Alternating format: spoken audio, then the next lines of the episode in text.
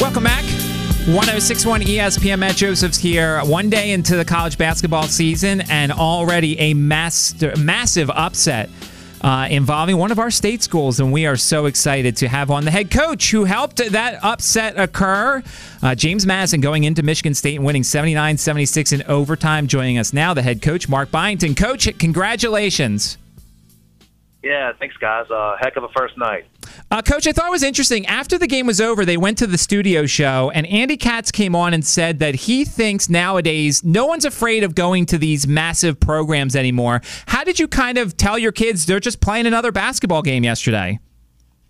Well, I have an older team, and um, so we really didn't spend much time on it. You know, my biggest fear was first game of the year, 15,000 people, hostile environment and us not us not being able to settle into the game.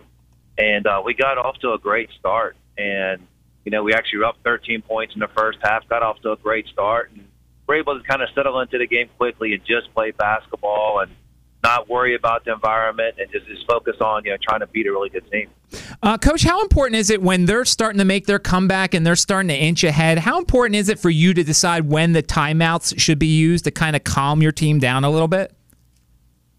Yeah, I mean it's the first game of the year, and um, I had to use one because the ball was in a deep corner one time, and we didn't have the underneath out of bounds play in yet. So I had to use one and draw that up. And another one, you got to stop a run sometimes, and you feel like um, the crowd's getting into it or down, and you don't have that many of them. So um, we, I definitely used one of them just to calm us down. Another one just kind of protect us a little bit. And um, on the road, sometimes an environment like that, you wish you had 20 of them, but you only get four. Is there something you did to simulate the atmosphere that the kids were stepping into? Obviously, you can't replicate 100%. What do you do in practice to kind of re- uh, to, to replicate that sort of thing?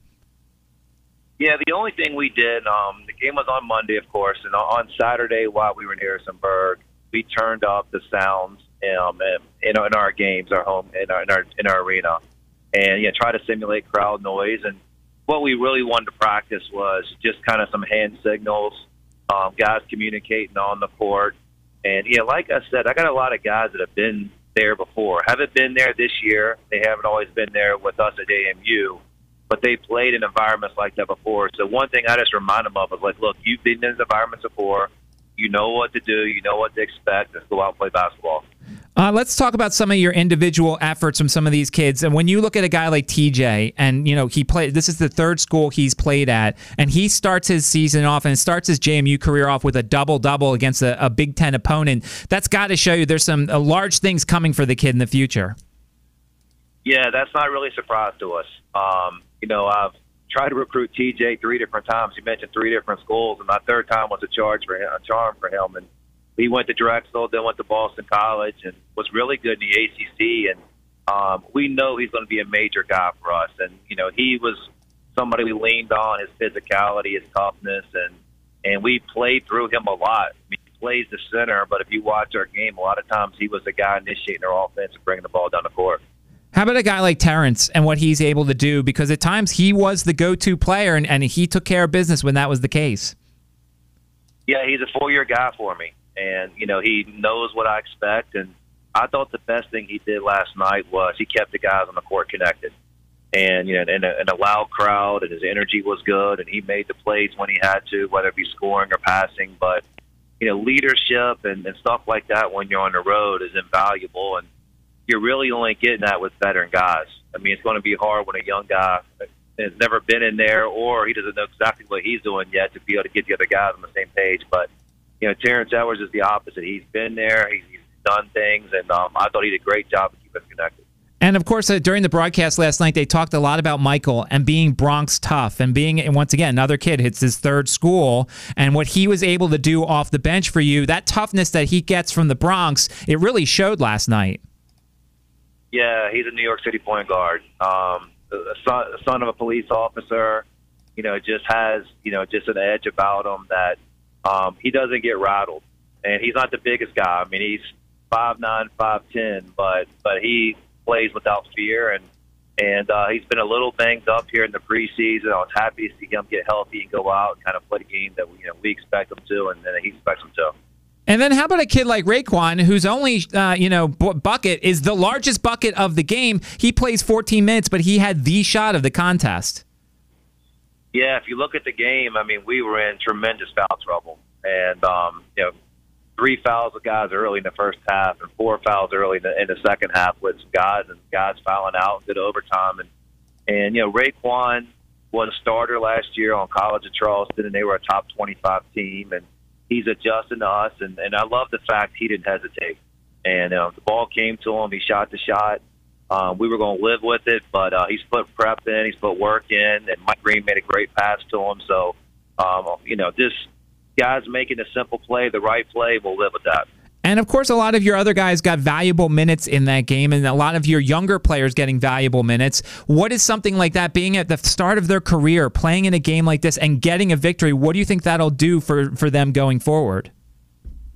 Yeah, it's something to build on. You know, we it's a long, long season. You know, that's game one of 31 and before we get to our conference tournament. And, you know, we got a tough road test coming up quickly next, but we want to build on that. You know, we want to keep getting better. We made a lot of mistakes. We made some things we know we can do better. And, you know, we're about to face a team on Thursday. It's won 22 straight home games. So, um, it's no time really to celebrate. I, I wish we could, but it's like on to the next, and Thursday night will be another challenge for us. Yeah, how do you balance that? Obviously, you probably let the kids celebrate yesterday, but how do you balance the fact of yeah, that happened yesterday. Now we have to move, do stuff going forward.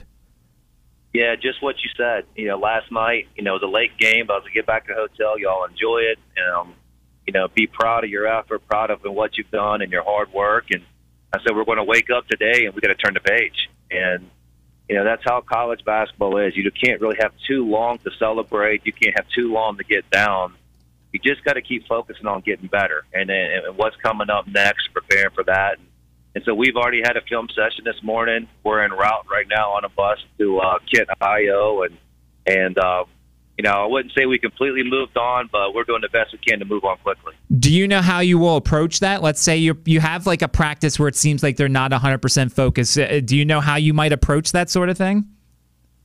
Yeah, I hope we don't get there. Uh, I hope we get to practice, and, and our guys respect the team a lot that we're about to play. Uh, they beat us two years ago, and and they were in the NCAA tournament last year. And I mentioned you know, the home win streak, so um, uh, we know what's up up against us. And Michigan State, State was a big challenge. You know, we, we took that on, and and now we got another huge challenge in Kent State coming up on Thursday night. So so hopefully we prepare and, and play our best and, and, and, do what we can to try to win that one. How many text messages did you have after the game? uh, when I first picked up my phone, I had 485. And uh, then uh, I got back to maybe about 50, 50, 75 of them last night. And by the time I picked my phone up again this morning, it was it was back over 500. So it was a lot. So if I didn't get back to anybody who's listening, I'll, I'll get back shortly. But I appreciate everybody reaching out obviously, look, we're, we're never going to criticize the officials for this sort of thing. How do you handle with your kids when the game is called a little bit tighter? Obviously, Michigan State's going to get some calls. They're home. They're the program everybody knows. But how do you handle with your kids so they don't get frustrated when games are called a little bit tighter? Yeah, I mean, it's two separate things. You know, we, we talk about, you know, overcoming everything and, you know, just kind of having that quality built in us that if something goes wrong, we can overcome it. We believe we're going to overcome it. And, you know, you're going to go through adversity, especially in situations like that. And our guys did a great job of overcoming it. And, and then when something bad happens, you can't let it linger with you, stay with you. So we talk about going to the next play and doing your job in the next play. And, and uh, I was probably did that last night. I was worried that I don't know if we had that quality or not. Can't really tell to you getting those tough environments, but our guys showed, you know, did it, uh, they did a great job with that last night. Can you talk about the synergy this athletic department is having? You know, obviously the football team's 9 and 0, the men's soccer team beats number 1 UCF, the women's soccer team gets an at-large berth. Can you feel the energy from the other programs? Yeah, it's such a great culture um, all the way through every sport at JMU. Um, it's led by our athletic director Jeff Bourne, who's about to retire this year. We're dearly going to miss him, but he's he's built it up in every single thing at JMU, and it, it's an expectation there. You know, it's we cheer for each other, we root for each other, and um, you know everyone expects to win, and, and and that comes from the athletic director, the fans, all the way through. Well, Coach, uh, good luck with everything coming up uh, this weekend against uh, Kent State, and uh, congratulations for on the win last night. Great. Thanks for having me on. Appreciate it.